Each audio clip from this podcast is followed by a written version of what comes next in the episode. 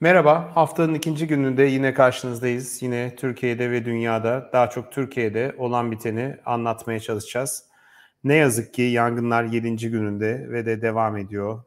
Bugün 6 farklı yerde yangınların devam ettiğini görüyoruz. Bir harita Zoom Earth adında. Ben bu haritaya bakıyorum. Güncel olarak rüzgar ve yangın durumunu takip edebiliyorum. Bakın böyle bir genel bir harita. İnternetten de girebilirsiniz. zoomearth.com. Zoom in giriyorsunuz ve mesela gidelim bizim güney bölgemize bakalım şu anda. Görüyorsunuz yangınların devam ettiği yerler. Antalya'dan başla istersen. Önce Manavgat bölgesinde. Hala bu kadar zaman geçti. Şu anda gördüğünüz gibi Manavgat'taki yangınlar devam ediyor. Biraz bu tarafa doğru gelelim. Fethiye ve etrafına bakalım şöyle bir. Zoom in girelim biraz daha. Bakın nokta nokta şu anda yangınların olduğu. Özellikle Marmaris'te. Gel bakalım Marmaris'e, biraz daha zoom in gir oraya. 9 kişi hayatını kaybetti şu ana kadar. Tam bölge bölge nerede yangının olduğunu, nasıl ilerlediğini, rüzgarın hızı artınca o oklar büyüyor. Daha hızlı hareket ediyorlar. Onu görebiliyorsunuz. Şu ana kadar 6 ilde 13 yangın devam ediyor ve 16 uçak var, 9 İHA var, 51 helikopter var, bir insansız helikopter var, 805 arazöz ve su tankeri, 150 iş makinesi, 5200 personel çalışıyor dedi Orman Bakanı attığı tweette. Özellikle Marmaris ve Manavgat'ta can kayıpları var. Antalya'nın Gündoğmuş ilçe merkezinde tedbir amaçlı tahliyeler başlamış. Ve de daha vahim başka bir durumla karşı karşıyayız. Dün Antalya, Bodrum, Milas belediye başkanlarının sosyal medyadan yardım isteklerini hep beraber duyduk. Bu tuhaf bir durum çünkü normal şartlarda yerel yöneticilerin diğer yöneticilerle bir araya gelip koordinasyon için çalışmaları gerekirken sosyal medyadan uçak isteyen, acil uçak ihtiyacı olduklarını anlatan sosyal medya mesajları aslında bu krizin nasıl kötü yönetildiğinin de bir başka göstergesi. Antalya milletvekili olan Dışişleri Bakanı Mevlüt Çavuşoğlu da buna dikkat çekti. Dedi ki ya biz dedi Sayın Böcek'le daha yeni konuşmuştuk. Kendisini kınıyorum. Niye böyle bir şey söyledi? Çıktı böyle bir açıklama yaptı diye. Ama o insanlar da bunu siyaseten değil, anladığımız kadarıyla şu anda yönetimin dışında oldukları için ve çaresizlikten yapıyorlar bu açıklamaları. Peki niye bu insanlar şu andaki kriz merkezlerinin dışında, yönetim şeyinin dışında? Bunu da anlamak mümkün değil. Geçtiğimiz gün Manavgat Belediye Başkanı'nın da cep telefonuyla pek çok yetkiliye ulaşmaya çalışıp ulaşamadığını gördüğümüz çeşitli kareler yayınlanmıştı. Şu anda bir koordinasyon problemi var. En azından düne kadar vardı. Bugün ne oldu bilmiyorum. Milas ve Bodrum'da müdahaleler sürüyor. Bu arada Hırvatistan'dan gelen bir uçak şu anda aktif olarak kullanılmaya başlandı. Demet Akalın'a teşekkür edebiliriz bu konuyla ilgili herhalde. Diyeceksiniz ki ne yani Dışişleri Bakanı'na değil de niye Demet Akalın'a teşekkür ediyoruz? Ne yazık ki olaylar biraz farklı gelişiyor bu afette. Şahan Gökbakar'a teşekkür ediyoruz.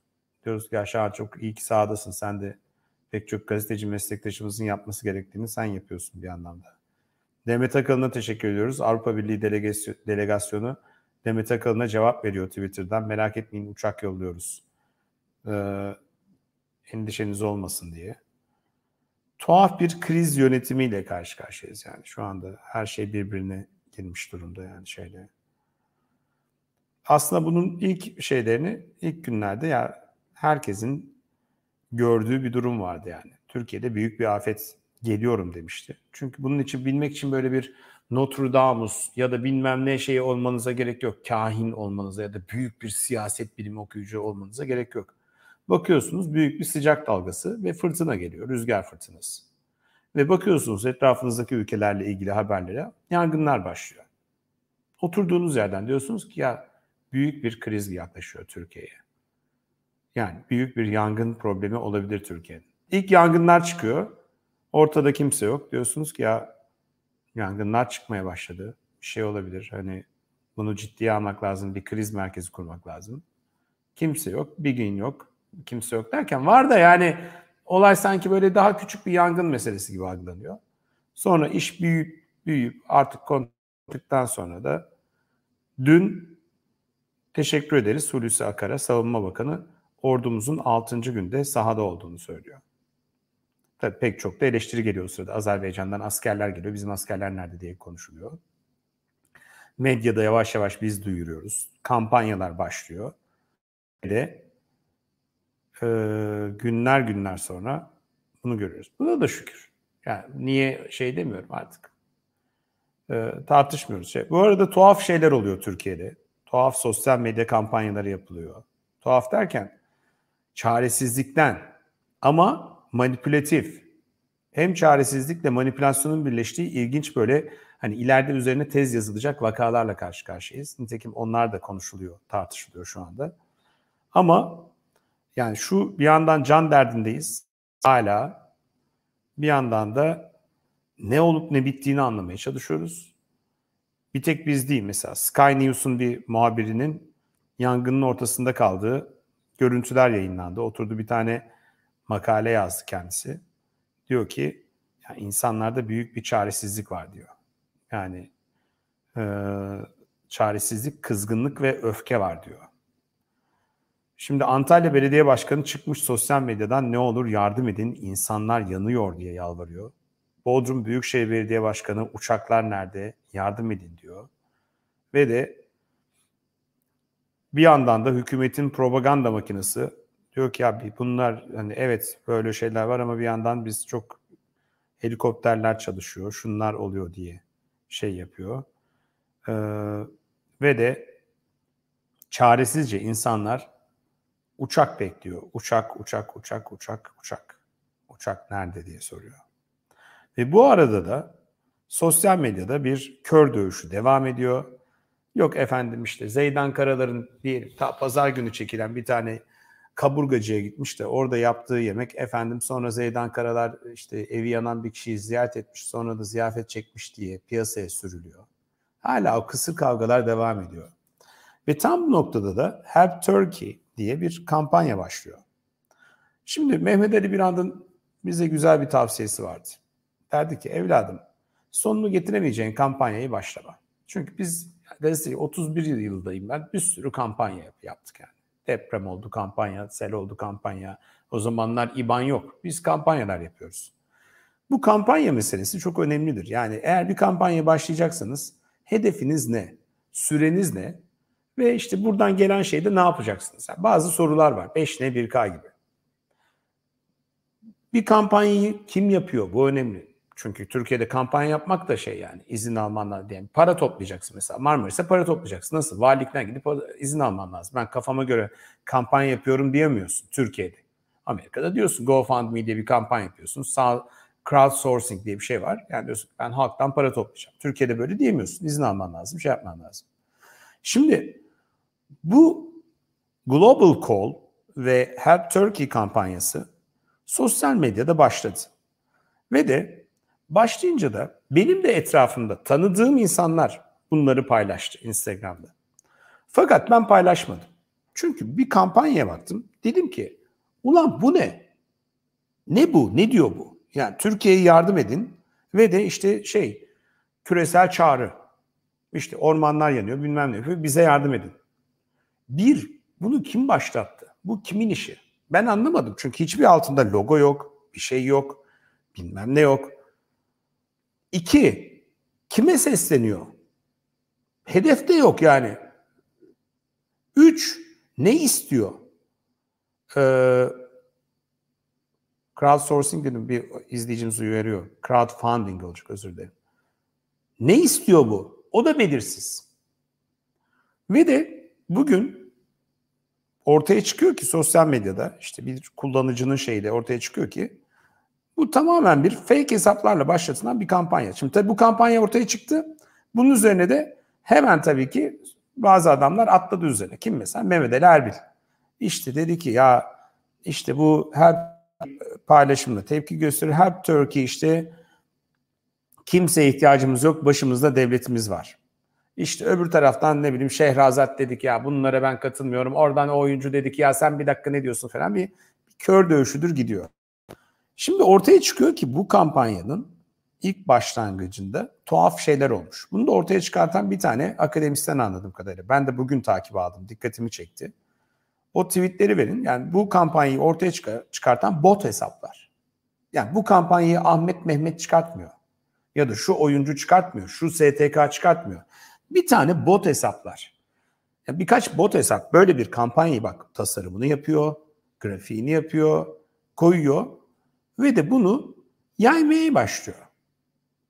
Sonra da bu bot hesaplar bir tane de adam var. Mark Owen Jones diye. Bu adam da akademisyen anladığım kadarıyla. Onun sosyal medya hesabında gördüm. Ve bu hesaplar, bot hesaplar sürekli isim değiştiriyorlar. Tweet atıyorlar, siliyorlar. Tweet atıyorlar, siliyorlar. Daha sonra yakalanmamak için.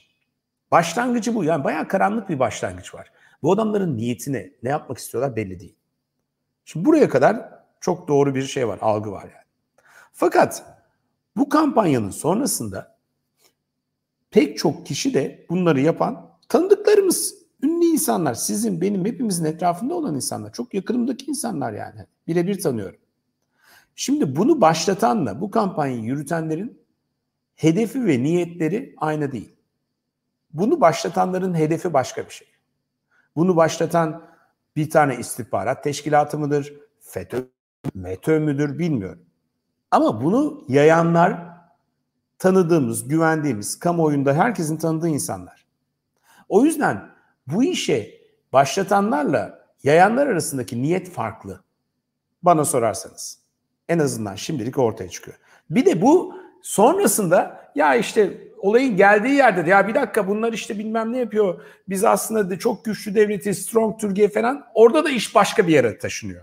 İsterseniz bunu 3'e ayıralım yani şu andaki bu Help Turkey kampanyasındaki kopan yaygarayı. Bir, başlatanlar var. Bu adamlar kim belirsiz. Neden başlatıyorlar belirsiz. Hedefleri ne belirsiz. Ama profesyonel bir şekilde bu kampanyayı Türkiye gündemine koyuyorlar. Grafiklerini hazırlıyorlar bilmem ne yapıyorlar. İlk aşama bu. İkinci aşama şu anda koordinasyonsuzluktan, son aylar, son günlerdeki çaresizlikten ve ne yapacağını bilmemekten insanlar bir şey yapma ihtiyacından dolayı tanıdık, ünlü, güvenilir pek çok isimde bu kampanyayı yayıyorlar.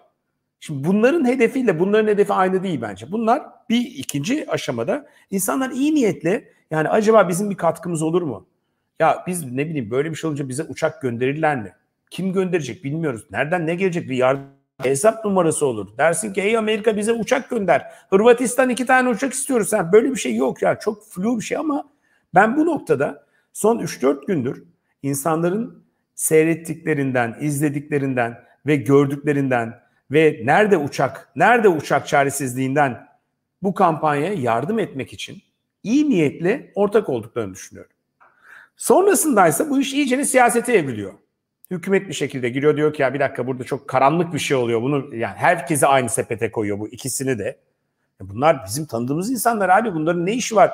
Yani ne istihbarat teşkilatıyla işi olur ne bilmem neyle işi olur. Yani parayla da atmıyorlar bunları. Hani bazı fenomenler parayla atıyor. Yani bu parayla da değil yani gerçekten iyi niyetiyle atıyor eminim. Çünkü biraz da herkes birbirini ya bak o attı dur ben ondan alayım ben de atayım böyle bir zincirleme bir sosyal medya şeyi oluyor ya tsunamisi. Bu niyetle atıyorlar. Şimdi hükümet bunu alıyor diyor ki bunların hepsi bizim kötülüğümüzü istiyor. Şimdi burada da başka bir yanlış okuma başlıyor. Oraya magazinciler ekleniyor. Bir tane magazinden nemelanır mıyız ya işte biz vatanımızı seviyoruz. Sanki bunlar vatanını sevmiyor yani adam yani şey derken. İş şimdi orada bambaşka bir hale geliyor tamam mı? Baktığınız zaman. Ve de velhasıl sonuçta hani okullara test konusu olabilecek bir kampanyanın nasıl gelip nereye gidip nasıl evrildiğinin gördüğümüz bir şeyi izliyoruz. Hala izliyoruz. Yani Global Call dediğim gibi birilerinin kötü niyetli başlatıp başka birilerinin iyi niyetli yayıp başkalarınınsa hepsini birden aynı sepete koyup şimdi ise bambaşka bir kavganın döndüğü bir şey. Yani şu anda mesela hükümet yangını unuttu. Medyası yapıyor. İşte bunlar bizim işgalimizi istiyorlar. Bilmem ne istiyorlar. Şunu istiyorlar. Bunu istiyorlar. Şimdi gel de kafayı yeme. Ama o kadar yani tabii şimdi ben medyanın içindeyim. Bütün bunları okuyorum, bakıyorum, ediyorum. Ben bilmiyor muyum? Koy abi Global Call bilmem ne falan diye bir tane sallayayım oradan bir tane 50.000 like, o 100.000 like. Yani biliyoruz artık bunların nasıl dezenformasyon makinesine dönüştüğünü, ne olduğunu, ne yapıldığını. Yani ben çok akıllı olduğum için değil. Yani yani bunu gören artık medyanın içindeyiz abi. Biz bu işin ne bileyim artık şeyi olduk hani esnafı olduk yani neredeyse artık. O kadar çok linç kampanyası, destek kampanyası, abuk sabuk şey var ki artık bunların arasında ayırt edebiliyoruz yani ne olduğunu ne bittiğini. Ama herkes ayırt edemeyebilir. Bu da bu insanların suçu değil. Bunlar bu insanları vatan haini yapmaz. Bunu paylaşanları Türkiye'yi kötü niyetli düşünüyor anlamına getirmez. Bu insanları ya Türkiye işgal edilsin isteyenler kategorisine sokmayı gerektirmez. Zaten yani bu şeyde beni en çok üzen kıran herkese aynı sepete koyup aynı şekilde değerlendirmek. Herkese aynı şeyde, aynı yerden şey yapmak. Şimdi iş bambaşka bir şeye dönmüş durumda. Vatan hainleri ve vatanını sevenler. Strong Turkey yok bir şey Global Call. Dediğim gibi tuhaf bir operasyonla karşı karşıya kaldık ve iyi niyetiyle de pek çok tanıdığımız isimde bu operasyonun ne yazık ki iyi niyetle parçası oldu. Peki bu Global Call'u paylaşanların ilk şeyi bir tarafa koyuyorum. İlk tarafta başka bir hesap var. Onlar daha uzun dönemli düşünen birileri var. Diyorlar ki ya biz uzun dönemde işte adam belki diyor ki ya bu yangından bir Türkiye'yi biz şu anda biraz bir istikrarsız bir şey yapalım. Yönetilemez bir ülke gibi gösterelim. İşte bunu da biraz böyle bir şeyle yayalım. Bilmem ne yapalım. Bot hesaplarla şey yapalım. Çünkü profesyonel bir iş. Yani 3 tane hacker'ın, 5 tane CHP'nin, 6 tane HDP'nin, 8 İYİ Parti'nin yapacağı bir şeyden bahsetmiyoruz. Burada daha farklı bir kafa var yani. Bir akıl var, emek var, para var, uğraşmışlar. Düşünmüşler, tasarlamışlar falan bir şey var burada yani. Bunu bir kenara koyuyorum. Peki kardeşim bu ikinci şeyde paylaşanlar haksız mı? Şunda haksız mı? Şimdi burada şey yapıyorlar. Diyor ya Mehmet Ali Erbil, Şehrazat. Ay ben bu kampanyayı doğru bulmuyorum. Niye? İşte bizim devletimiz güçlü. Sen onu git şu anda bak şu anda hala mesaj yağıyor bana. Nereden yazmışlar? Marmaris içmelerden. Turunç'tayız. Turunç yamacından devam eden yangın yeni başlayan rüzgarla aniden arttı ve Amos Kumlubük yönlerine doğru ilerliyor. Bülent Dönmez Amos'taymış ve de diyorlar ki biz uçak istiyoruz. Uçağa ihtiyacımız var. Şahan günlerdir oraya gidiyor, buraya gidiyor, şuraya gidiyor ki buraya havadan şey lazım, uçak lazım, uçak lazım. Dün ben çökertmedeyim. Yanıyor bakıyorsunuz yani eviniz yanacak. O evinin önünde bekliyor kadıncağız. Bir saat içinde ev yanacak. Boşaltmışlar. 2 tane adamcağız bekliyordu. Evleri yanacak birazdan. Tırmıkları almışlar. O yangın gelirse şey yapacaklar.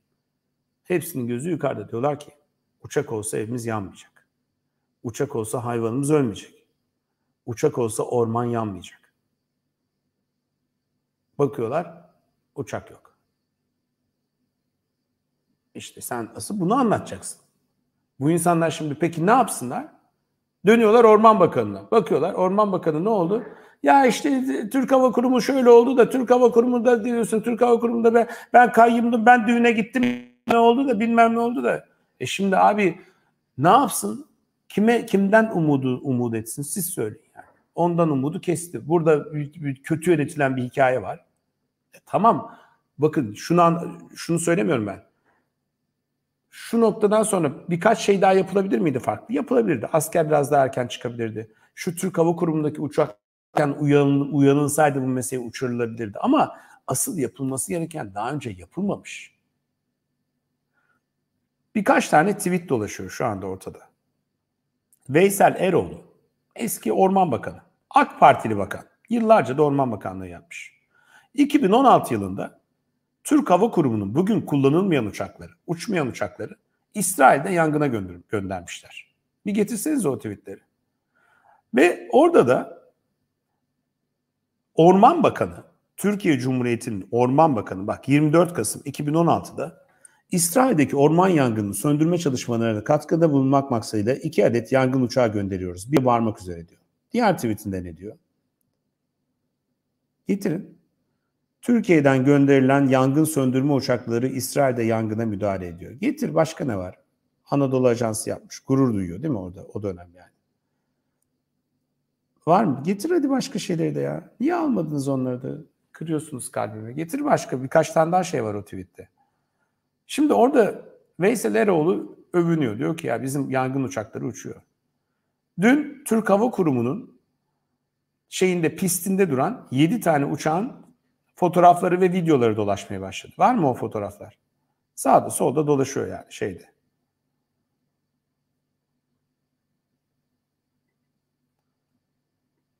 Ve de bu fotoğraflarda görüyorsunuz ki sapasağlam uçaklar duruyordu. Ya bu uçaklar bir Orman Bakanı'nın şeyinde böyle uçuyor. Şimdiki Orman Bakanı da uçuyor. Şimdi bunu öfkelenmeyecek mi insanlar? Kızmayacak mı?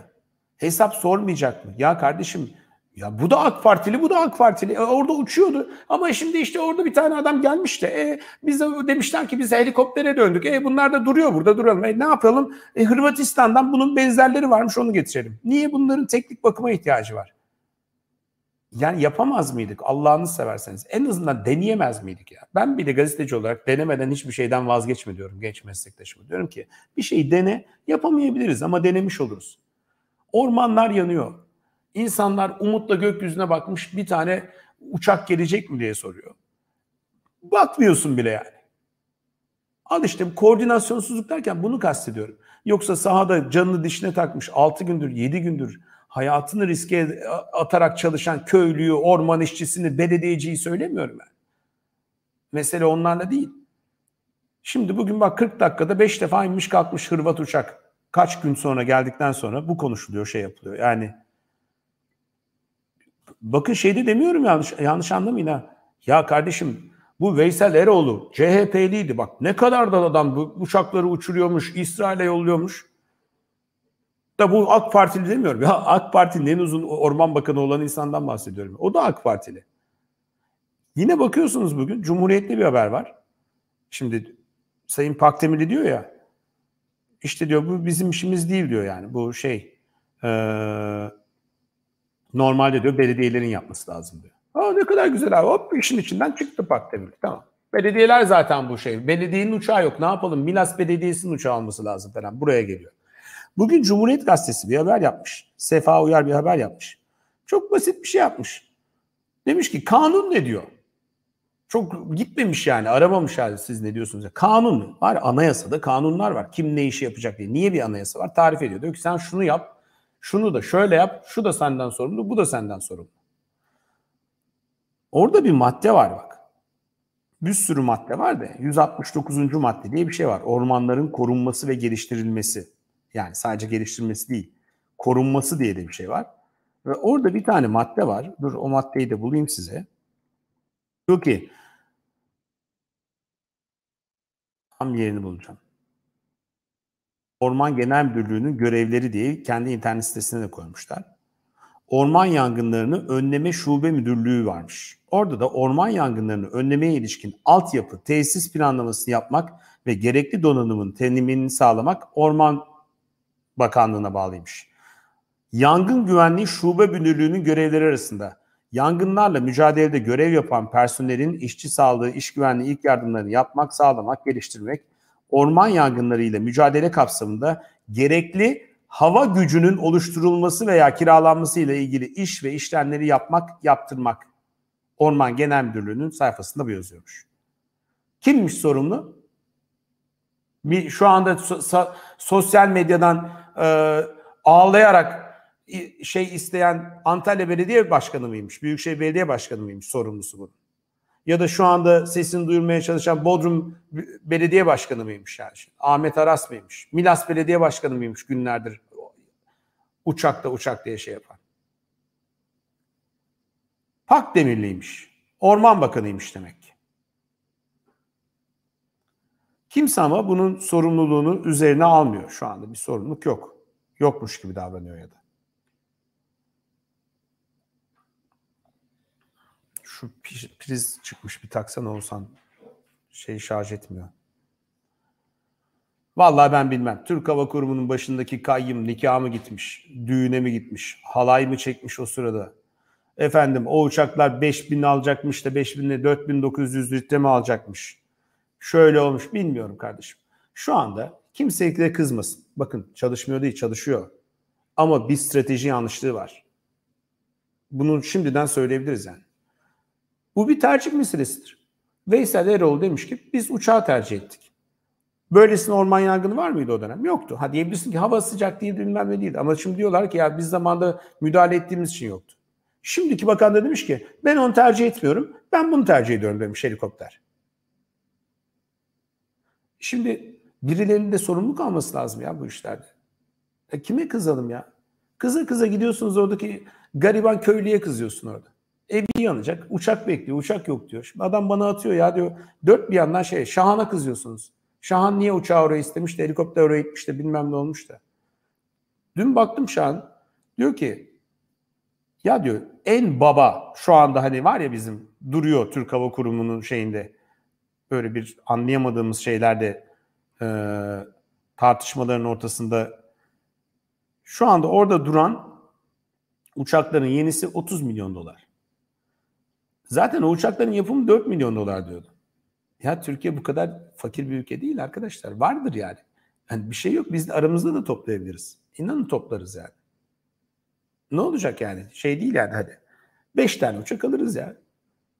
Biz 2 milyar dolara 1,5 milyar dolara F-35 programını yakıp çıkan bir ülkeden bahsediyoruz. 2 milyar dolara S-400 alıp depolarda açmadan bekleten bir ülkeden bahsediyoruz abi. Cumhurbaşkanı Erdoğan'ın hediye edilen uçağı 450 milyon dolar eder şu anda. Yani demek istediğim yapabiliriz yani, paramız var yani. Tamam zor da ekonomik olarak geçiniyoruz ama şu ormanlarımızdan daha değerli değil. Şu anda Manavgat yanmış, Bodrum yanıyor, Marmaris kül olmuş. Yani bunlardan daha değerli bir şey var mı abi? Yapabileceğimiz bir şeyler. Yani hani bir ne bileyim belki Angola yapamaz. Angola ne bileyim 500 milyon dolar toplayamaz, çıkartamaz, bilmem ne yapamaz. Bütçesinde yoktur bilmem. Ama birisinin bunu düşünmesi lazım. Birisinin bunu organize etmesi lazım. Şu anda çok geç kızmak için yani. Geçti borun pazarı süreçliğini neydi? 50 yıl sonra bu ormanlar yeniden olur. 50 yıl çocuklarımız görür. Torunlarımız giderler. Gezerler orada. Telef olan hayvana, bitkiye hiçbir şey diyemiyorum zaten. Niye? Çünkü birileri bunu koordine edemedi zamanında. Düşünemedi. Stratejiyi yanlış belirledi. Peki biz kime kızıyoruz? Şu anda uçak isteyen, ya uçak yok diye çaresizce ne yapacağını şaşıran, sosyal medyada olan yani adamları şuna kızmıyorum ben yani. Niye sen onu tweetledin demiyorum yani. En azından tweetledi adam, sorumluluk hissediyor. Yani diyor ki ya ben hani orman yanıyor şey yaparken ben böyle bir uzat tarağı demiyor yani. Dur ulan diyor ne yapabilirim diyor ben. Elimden gelen ne varsa yapayım diyor yani şeyde.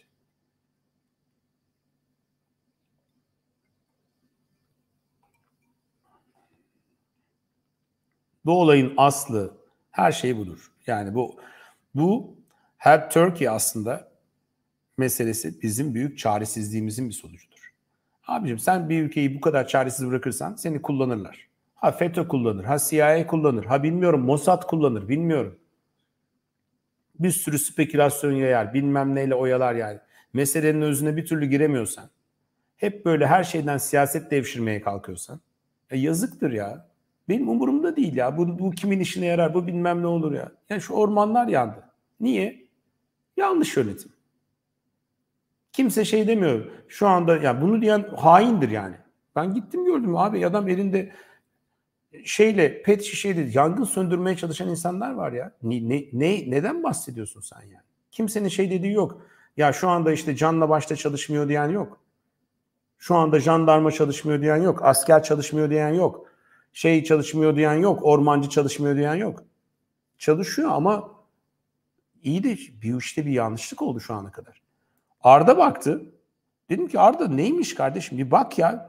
Biz kiralayalım ya. Dünyada nedir yani şu uçak kiralama şeyleri nedir yani hani fiyatları? O kadar da atla deve değil yani. Hani şimdi Emre Kınay orada isyan ediyor. Millet Emre Kınay'a kızıyor sen vatan haini misin diye. Ya kardeşim adamı isyan ettiren duruma kızsana sen yani.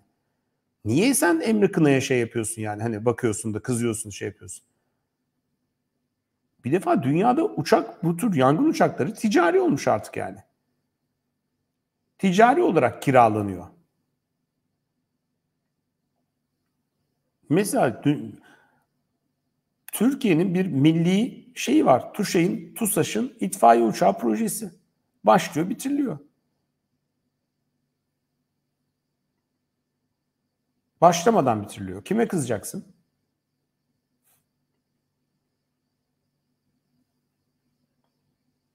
Bir izleyicimiz atmış, diyor ki Teyyari Cemiyeti hava kuvvetlerine bağış yapacak seviyede, diyor. 1933'te. Şimdi de bir sürü parası var. Ya geçtim artık Türk Hava Kurumu'nu ya. Artık gerçekten ya tamam ya, istemiyoruz ya Türk Hava Kurumu'nu. Tamam artık. Onu ben tartışmak istemiyorum artık ya. Bir kör düğüme dönüştürülmüş başka bir beceriksizlik örneği yani.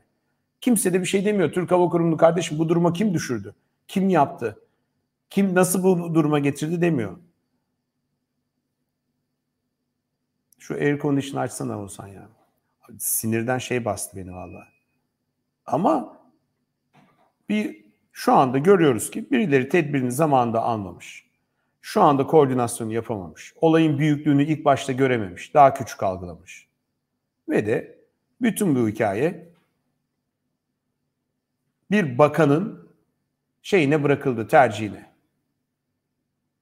Ama tabii hiç kimse kimseye fatura kesmesin yani. Kimse kimseye şey yapmasın. Aman abi.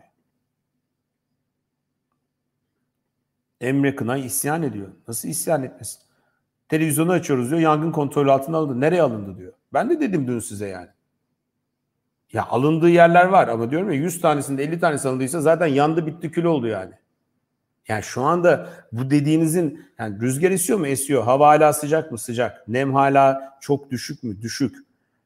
Yangınları söndürecek yani ne bileyim yeni bir filo mu geldi? Gelmedi. Şu andaki evdeki şartlardan zaten bu işin bitmesine imkan yok ki yani. Ya dua edeceğiz, yağmur duasına çıkacağız. Ne bileyim Dubai'den yağmur bulutları yapan cihaz getirildi de şey oldu mu bitecek yani. Nasıl bitecek bu iş yani? Yani zaten şu anda pek çok yerde orman alanları terk edilmiş durumda. Yerleşim alanlarına korunmaya çalışıyor şu anda pek çok yerde yani. Niye ormanlı? Pek çok uzman da zaten diyor ki yangın başladıktan sonra çok zor. Yani yangın ilk çıktığın ya bir önceden tedbirini alacaksın. Yani yangını çıkartmayacak ortamı sağlayacaksın. İki, yangın çıktığı an müdahale edeceksin ki dursun. Yoksa abi tutabilmek imkansız zaten. Zaten diyor ki milyonlarca yıldır yanıyor bu şey hani. Bütün Akdeniz yani. Bizim ömrümüz ne? 50 yıl, 60 yıl, 70 yıl. Biz kendi ömrümüzde ölçmeyelim her şeyi. Milyonlarca yıldır yanıyor. Ona göre ekosistem kendi şeyini yetiştirmiş. Ona göre farklı bir şey var. Şimdi Tema Vakfı'na bağış yapıyoruz. Ben de yaptım. Ama Tema Vakfı Başkanı diyor ki aslında bizim diyor erozyonu engellemek gibi bir görevimiz var yani. Ağaç olmayan yerlere gidip fidan dikiyoruz. Yoksa ormana gidip fidan dikecek kadar aklımızı yemedik diyor. Ben de yeni öğreniyorum. Belki siz de yeni öğreniyorsunuz. Bu kadar büyük yangınlarla karşı karşıya kalmamıştık ki. Uzmanlar diyor ki ya bir dokunmayın yeter. Otel yapmayın yeter. Ha bir başka tartışma. Büyük bir akıl tutulması. Efendim bu ormanlar yanıyor. Kanun çıkarttılar. Buralara otel yapacaklar. Ya delirdiniz mi arkadaşlar? Ya? Yani Türkiye yanıyor. İtalya yanıyor. İspanya yanıyor. Ha, otel yaparlar mı? %100 yaparlar. Ya ben Radikal'de ilk bu Bodrum'un girişinde bir tane otel yapılmıştı. Hatırlıyor musunuz? İlk ya haberini yazan bendim. Manşet oldu. Uğraştık. Sonradan baktık ki 1983 yılında mı ne 30 yıl önce Özal döneminde o bölgeye bir şey veriliyor. Ayrıcalık tanınıyor. Turizm kalkınma bilmem nesi. 5 tane otele veriyorlar. 30 yıl önce. Ben bunu ne zaman yapıyorum? 8 yıl önce yaptığım haber. Radikal'in manşetiydi yani şimdi. Bulamayız ama. Hatta Turizm Bakanı'na da bu yeni kanun çıkarken Ankara'ya gittik konuştuk. Dedi ki ya dedi, bizi çok eleştiriyorlar dedi. İşte bu şeydeki oteller meselesi. Dedim evet biliyorum ben dedim onun çok haberini yaptım. Şimdi bakıyorsunuz Türkiye'de bazı hayatın akışına uymayan durumlar var. Her şey kanunlara uygun. İşte Bodrum'da 2 katlıdan fazla ev yapamıyorsun. Değil mi? İmara göre. Öyle bakıyorsun adam diyor ki benim iznim var diyor. Bakıyorsun var gerçekten adamın izni. Yani orman arazisi yokken de var. Tabii adamın mesela izni şöyle 3 katlı izni var adam 6 katlı yapmış ya. Ona kızıyoruz yani hani adamın var ama izni yani. Şimdi benzer bir şey geçen gün ben Bodrum'da bir tane ilan gördüm. 6 katlı apartman. Dedim ki ya Bodrum'da 6 katlı apartman mı var? İzin mi var? Belediye başkanı aradı. Dedi ki ya işte imar affından faydalanmışlar. Bilmem ne olmuş şöyle bilmem ne olacak bilmem ne. Diyor ki yani kanunlara uygun. Ya uygun da hayatın akışına uygun değil yani bu. Bir yere gidiyorum mesela bakıyorum yan taraf sit alanı ilan edilmiş. Burada %30 imar var. Kanun yani bakıyorsun var. Ulan bu nasıl olur diyorsun. İşte nasıl oluyor Türkiye'de? Oradan o onu bağlıyor. O ona bilmem ne yapıyor. Oradaki belediyeye gidiyor. Oradaki şeye gidiyor. Böyle oluyor yani. Kanuni mi? Kanuni elinde var. Fakat ben şöyle bir kalpsizliği kimsin ya ister AK Partili yani. Rüşvet dönüyor mu? Dönüyor. Akla yapmayacak şeyler oluyor mu? Oluyor. Ama dur abi biz bütün Türkiye'yi yakıyoruz. Otel yapacağız. Abi kafayı mı yediniz yani böyle bir şey hangi insan yapabilir? Yani ister AK Partili ol, ister CHP'li ol, ister AK Parti'den nefret et. Ya böyle bir şey insanı yani demeye insan der ki ya böyle bir şey olabilir mi ya? Oradan birkaç sanatçı arkadaşımız da şey diye açıklama yapıyor. Ya diyorlar biz bu otellere gitmeyeceğiz. Abi delirdiniz mi? Bir durun ya. Yani bu kadar akıl tutulması ne bileyim hiç kimse de olmaz yani. İyi niyetlisiniz anlıyorum da yani bu kadar bir kötülük hani tamam hani rüşvet dönüyor mu dönüyor orada akıl olmayacak şeyler oluyor mu oluyor ama ne yazık ki bir tek AK Parti'deki iktidarda olmuyorsa kötü bir haberim var yani. O oteller güvercinlikteki oteller özel döneminde izin almışlar. Ha, nasıl almışlar bilmiyorum. O zamanın Turizm Bakanı kimdi? Çevre Bakanı kimdi? Adını bile hatırlamıyorum. Ama almışlar mı? Almışlar adamların ellerinde var. Tabii kanuna uygun olacağı her şeyin hayatın akışına uygun olacağı da anlamına gelmiyor ama Türkiye'de böyle şeyler de olabiliyor.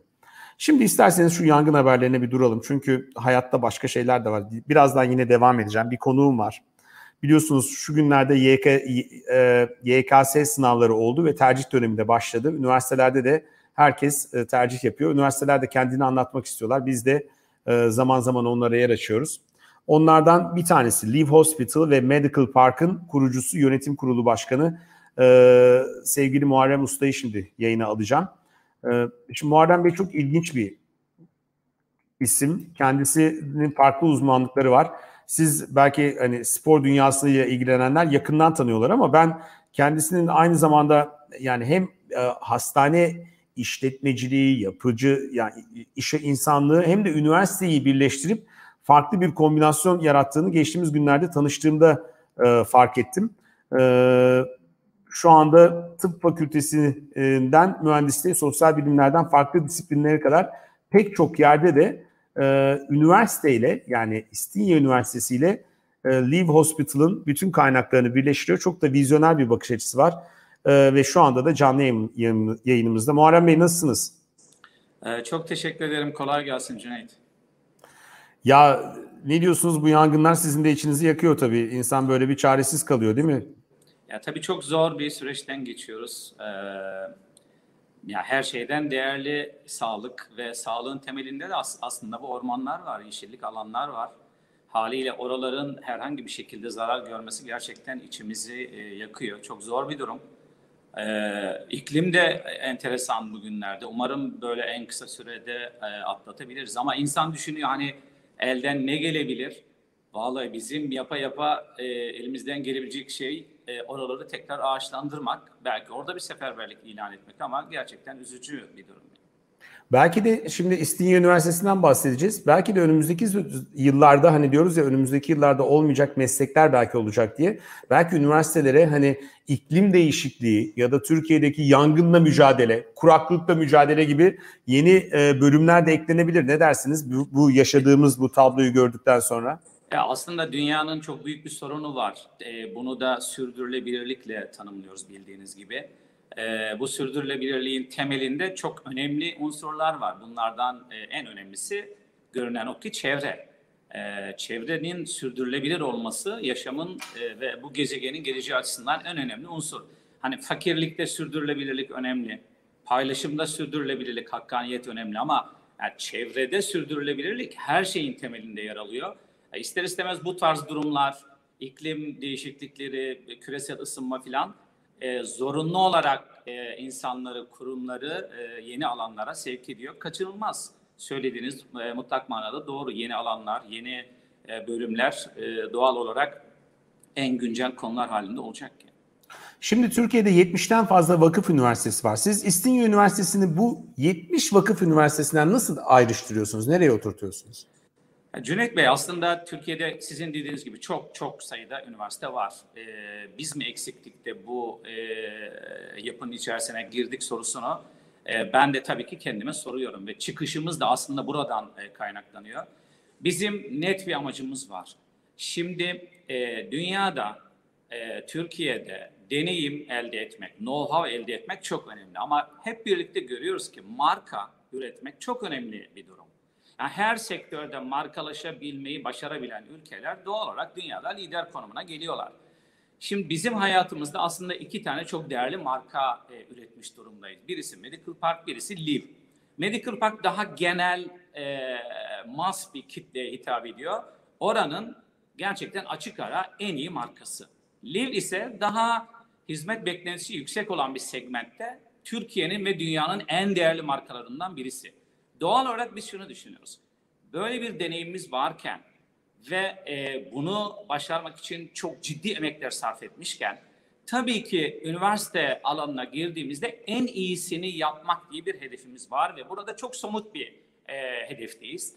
Biz Türkiye'deki en iyi 5 vakıf üniversitesi durumuna, yani ilk 5'in içerisinde yer almak üzere bir yolculuk yapıyoruz ve kesin kararlarımız şu ki, eğer bu ilk 5'ten birisi olamazsak mutlak manada büyük bir başarısızlık sergiledik demektir. Çünkü gerisine ihtiyaç yok aslında.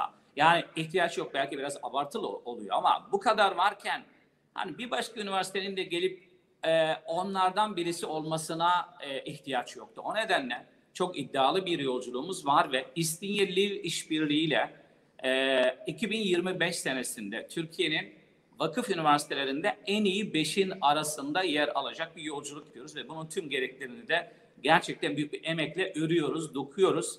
Buna da ülkemizin fazlasıyla ihtiyacı var. Sizin kaç yerde kampüsünüz var acaba Muharrem Bey? Cüneyt, bizim 2 kampüsümüz var. Birisi Topkapı, orada ağırlıklı sağlık bilimleriyle ilgili bölümlerimiz var. Ana kampüsümüz Vadi İstanbul'da. Vadi İstanbul'daki kampüsümüz genişliyor. Önümüzdeki 2 yıl içerisinde gerçekten olağanüstü bir kampüs haline gelmiş olacağız. Şu anda da ben Vadi İstanbul'daki merkezden sizinle görüşüyorum. Sizin üniversite olarak nasıl bir hayaliniz var acaba? Ne hayal ediyorsunuz mesela 10 yıl sonra? Hani ilk 5'in içinde olmanın dışında özel bir uzmanlaşma ve şey var mı acaba?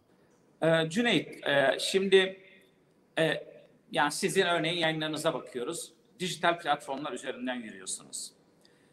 Ben sağlıkla yıllardır uğraşıyorum. Sağlığın geldiği nokta hızlı bir şekilde dijital platformlar üzerinde yürüyor. Ekonomiye, sanata, düşünün sanatta da öyle. Hani geçen sizin sanat alanında tablo satışları ile ilgili hani konuştuğunuz, gündeme getirdiğiniz konular vardı. Şimdi dünya şuna gidiyor. En değerli varlık artık data. Yani eskiden kara elmas dediğimiz yeraltı zenginliğini konuşuyorduk ama dijital platformla, hele ki korona bunu çok hızlandırdı, artık dünyada en değerli varlık data ve datalar üzerinde yürüyen platformlar, algoritmalar, yapay zeka şemsiyesi altında yeni bir dünya inşa ediliyor. Haliyle hangi meslek dalında olursa olsun üniversitelerin yapması gereken bir şey var. O da şu, kaçınılmaz. Bunu yapmayan hiçbir üniversitenin, hiçbir ülkenin başarılı olma ihtimali olmayacak ve yarınlarda da olmayacaklar. Data üzerinden yürüyen bir organizasyonla, platformun temelinde data var.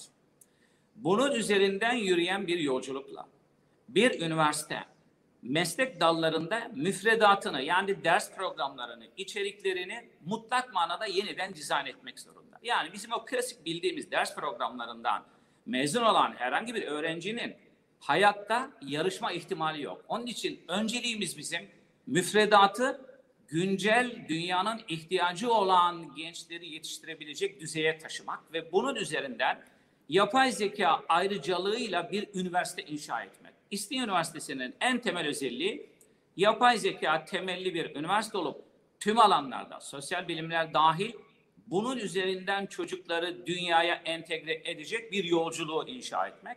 Tabii başarılı olmak, en iyi olmak kolay değil. Ya bunu herkes söyleyebilir.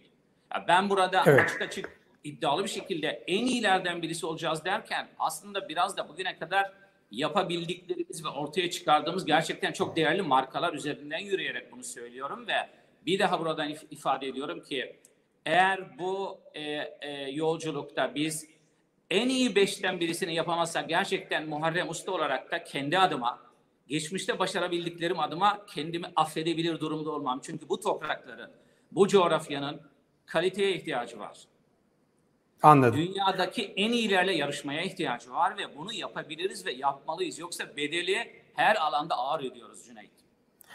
Evet, sanırım neden sizi seçmeleri gerektiğinin de cevabını verdiniz. Eklemek istediğiniz bir şey var mı şu anda bu seçim döneminde? Belki şunu söylememde fayda var. Şimdi evet, bir üniversite bir anda en iyiler arasında olamıyor. En az bir 10 yıllık yolculuğa ihtiyacı var. Benim buradan söylemek istediğim şey şu.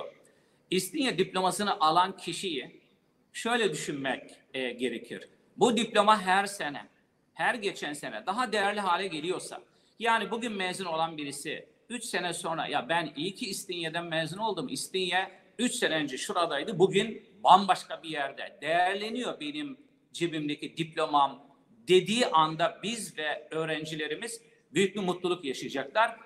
O nedenle buradan geri dönüş yok. İstinyeli olmak bu anlamda her geçen sene gurur duyacağı bir diplomaya sahip olmak ve ayrıcalığa sahip olmayı sağlayacak. Bunun gereklerini de tekrar ediyorum. Liv ve İstinye işbirliği bu başarının anahtarı olacak. Liv'in standartlarında bir İstinye Üniversitesi ülkemizde yeşeriyor. Bunu gerçekten başaracağımızdan zerre kadar şüphem yok Cüneyt. Çok teşekkürler. Ben de en kısa zamanda bu yeni kampüsünüze gelip bir ziyarette bulunacağım. Hayırlı uğurlu olsun. Çok teşekkürler yayına katıldığınız için. Evet, siz zor günlerden geçiyorsunuz. Umarım sizi de davet ederiz. Uygun bir zamanda görüşürüz. Sağ olun. İyi günler diliyorum. Sağ olun. Evet, sosyal medyada şu anda çeşitli tomaların, askeri araçların, polis araçlarının yangın bölgelerine doğru gittiğinin videolarını görmeye başladım. Bu iyi bir şey. Dediğim gibi topyekün hep beraber mücadele etmemiz gereken bir yangınla karşı karşıyayız. Şu anda hani bu işi kim kendisine mal eder, kim devreder, kim ne yapar tartışmalarının hepsini rafa kaldırmamız gereken, toptan bu yangında nasıl mücadele ederiz şeyini yaptığımız, hesabını yaptığımız bir yangınla karşı karşıyayız ve bunu da şey yapıyoruz. Tuhaf zamanlardan geçiyoruz. Bir sosyal medya kullanıcısı tweet atmış, çok katılıyorum ya diyor. Gündüzleyin diyor yangınla mücadele ediyoruz. Akşama doğru sosyal medyada başka bir kavga başlıyor diyor. Sabah kalkıyoruz, olimpiyatlarda seviniyoruz. Bir ara kadın cinayetleri yine şeyle uğraşıyoruz. Ruh halim berbat diyor yani. Hepimizin ruh hali aslında o kadar kötü ki. Hatta bugün aslında yayına bir tane psikiyatr mı alsam diye düşündüm. Baktım psikiyatrlar dizi çekiyor. Boş ver dedim, almayayım dedim. İşin esprisi bir yana gerçekten hepimizin şaftı kaydı derler ya hani böyle. Harbiden hepimizin şaftı kaydı. Bu büyük bir felaketin ortasında insan ne yapacağını, neyle uğraşacağını şaşırıyor. Sizden de tepkiler geliyor. Mesela bakıyorum hala tabii şimdi yangın yerinde, yani bu yangının büyüklüğünü, yani yeni bir afet türüyle karşı karşıyayız. Bunu yaşamayınca insanlar hala eski düzenden devam ediyor işte. Ulan bu diyor mesela çıkmış Büyükşehir Belediye Başkanı ağlayarak neredeyse. Ya uçak gönderin, yanıyoruz, bitiyoruz, ölüyoruz diyor. Adam diyor zaten bu PKK'lı, HDP'li bilmem neli diye tweet atıyor orada. Görürüm ben senin böyle bir evinin önüne o şey geldiğinde, yangın geldiğinde bakayım ne yapıyorsun sen yani. Acaba bu tweetleri atabiliyor musun öyle, oturduğun yerden sallayabiliyor musun yani? Yani yok kardeşim, bir tane Büyükşehir Belediye Başkanı herhalde adam şunun da hesabında değil. Dur lan ben şimdi şuradan çıkayım da bir şuradan bir tane şey yapayım da sonra oradan da ben oyları alırım götürürüm falan bir hesabında olduğunu zannediyorsunuz yani. Siz eğer böyle bu kafadaysanız yani gerçekten şu anda bu yangınla şeyle hiçbir özür dilerim. Hiçbir şeyiniz yok. Anlamamışsınız yani hani. Herkes acil uçak istiyor. Herkes. Uçak. Neden? Çünkü bakıyorsun abi, biraz önce 1000 kere söyledim. Dediğimde tüy bitti. Çünkü uçak geldiği zaman 10 tane aracın yaptığını bir uçak anında yapabiliyor.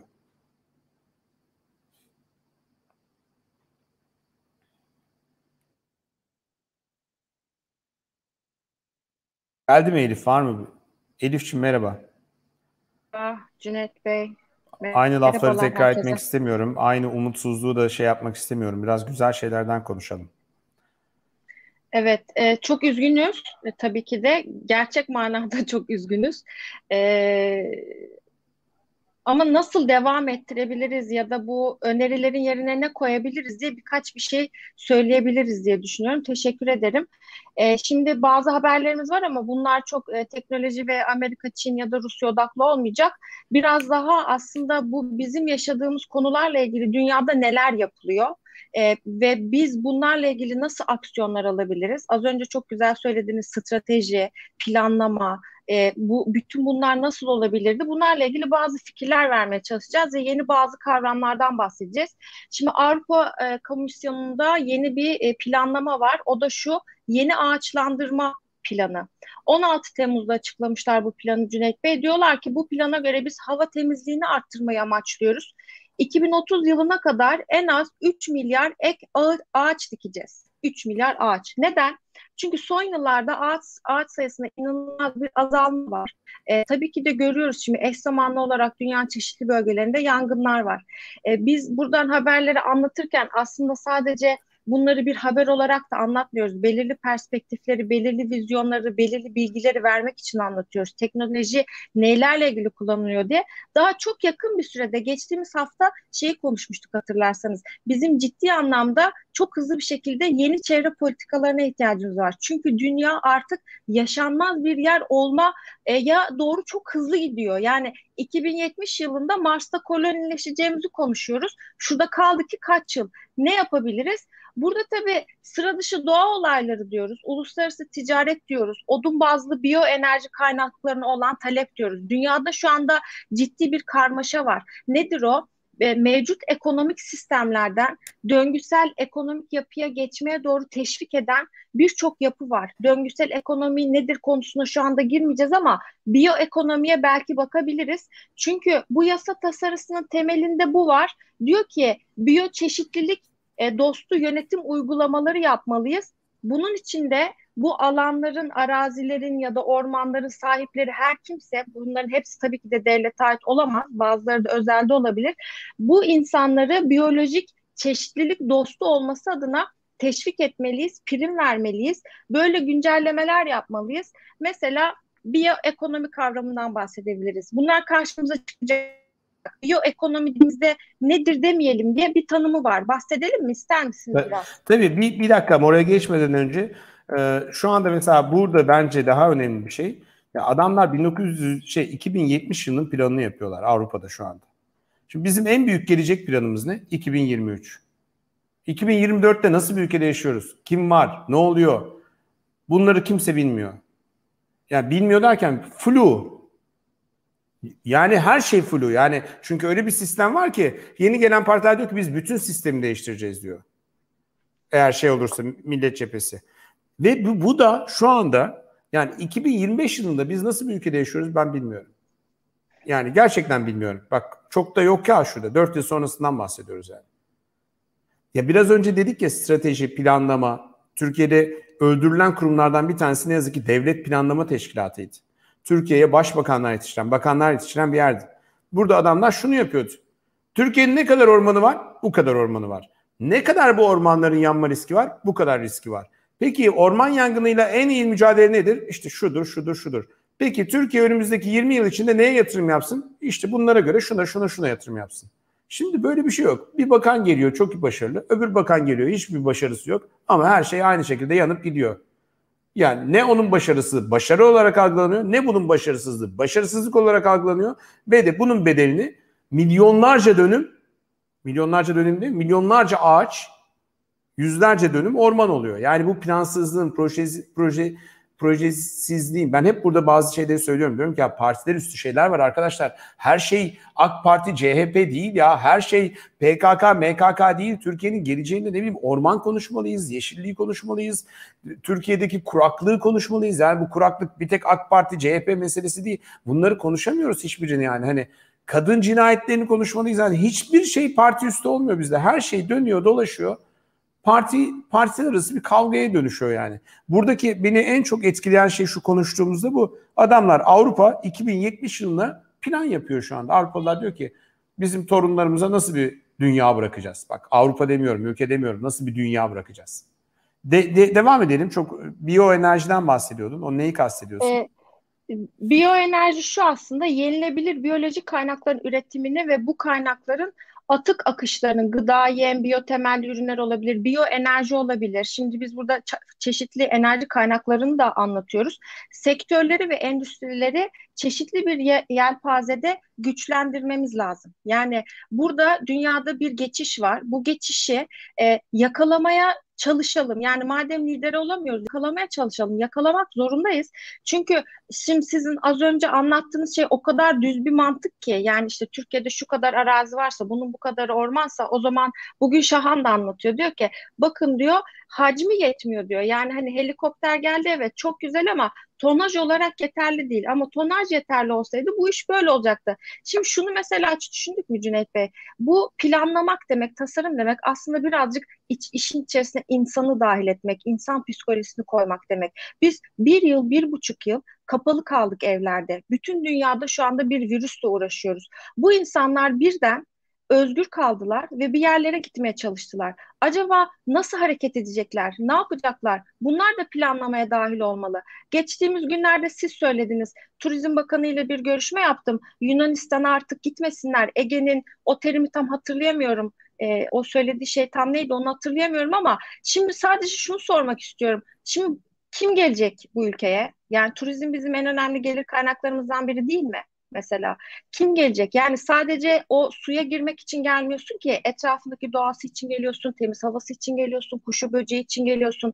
Hadi ağacı diktik, kaplumbağayı mesela bir yerden ithal mi edeceğiz? Ne yapacağız? Bunlar işte hep planlamanın içerisinde olması gereken şeyler ama bir tek biz yaşamıyoruz. İkinci haberimiz bununla çok ilgili. Amazonlar mesela, dünyanın oksijen deposu, dünyanın ciğerleri, Amazonlar bizden çok uzak bir coğrafyada olabilir ama bütün dünya için çok değerli. Orada şu anda şöyle bir haber var. Deniliyor ki Amazonlarda dönüşü olmayan bir noktaya hızla yaklaşıyoruz. Çünkü Brezilya'nın yağmur ormanları giderek artan bir hızla çalınıyor ve temizleniyor. Gerek özel şirketler, gerek verilen ihaleler. Jaci Parana isminde bir yağmur bölgesi varmış ve bu bölgenin %89'u şu anda bu görsellerde gördüğümüz gibi, yani herhangi bir yangın sebebiyle değil, tamamen buranın özel işletmelere açılması sebebiyle. Devlet başkanı tam olarak iddiaları kabul etmiyor ama şöyle bir şey söylüyor. Dünyanın en büyük oksijen rezervini biz sağlıyoruz. Gezegene sağladığımız bu fayda dolayısıyla bizim bir gelir elde etmemiz lazım. Buna rağmen bu kadar fakir olmamalıyız. Dolayısıyla bizim gelir elde etmek için Amazon'u rahat bırak, yani diyor ki ben şöyle toplayayım, Amazon'u rahat bırakmamızı istiyorsanız bize para verin diyor. Kısaca şeyde baktığımız zaman. Mesela Amazon'da böyle bir şey oluyormuş. Bize ne diyebiliriz ama işte dünyanın bir yerinde bir kelebek kanat çırpsa gelir burada bir etkisi olur. Şu anda böyle bir döneme denk geldik. Evet. Başka bir haber var mı? Şimdi bir olimpiyat haberimiz var. Maalesef hiç konuşamıyoruz ama yani ben tabii ki spor konusunda uzman da değilim, siyasetçi de değilim, gazeteci de değilim ama burada şimdi söylemek istediğim bir şey var. Tarihinde belki de çok önemli başarılar elde ediyoruz. Bu genç arkadaşlarımız çok çeşitli dallarda, çok farklı dallarda çok ciddi başarılar elde ediyorlar. Yani tabii ki de gurur duyuyoruz ama sevincini gerçekten yaşayamıyoruz. O ayrı, belki onunla ilgili daha sonra özel bir dosya da hazırlarız. Şimdi birazcık tasarımdan bahsedelim ki biraz ilham verelim ya da yeni hayaller kurulması ile ilgili yeni bir alan açalım istedik. Bu olimpiyat meşalesini tasarlayan şirketle ilgili birkaç bir şey söyleyelim. Nendo isminde bir şirket. Tasarımları arkadaşlarımız ekrana getirecektir. Bilmiyorum, siz daha önce hiç böyle bir olimpiyat meşalesi gördünüz mü? Gerçekten kapalı olduğu hali başka, açık olduğu hali başka. Tabii bunun hani anlamsal olarak da çok büyük bir anlamı var. Naomi Osaka bu yılki olimpiyat ateşini yaktı. Yarışabilmek için Japonya adına Amerikan vatandaşlığından çıkmıştı. Şimdi bir de ilginç başka bir şey var, bilgi var. Mesela 1964 yılında ilk defa bu uluslararası düzenlenen oyunlar varmış. 14 saatten fazla siyah beyaz görüntüyü dünyanın 23 ülkesine servis etmişler. Şu an olimpiyatlar her yerden izlenebiliyor. Yine 1964'te 20 adet mikrofonla teknik altyapı ve insanlara bu sesleri iletmeye çalışırken şu anda 3600 mikrofonla açık alandaki bu sesleri insanlara ulaştırmaya çalışıyorlarmış. Çünkü seyircisiz oynanan ortamlar olduğu için çoğunlukla yankı yapma vesaire. Sonuçta bu gördüğümüz, orada sporcular yarışıyor, bir ülkenin turizmiyle farklı şeyler oluyor, önemli insanlar gidiyor ama bunun arkasında bir de çok ciddi bir operasyonel ve tasarımsal süreçler var.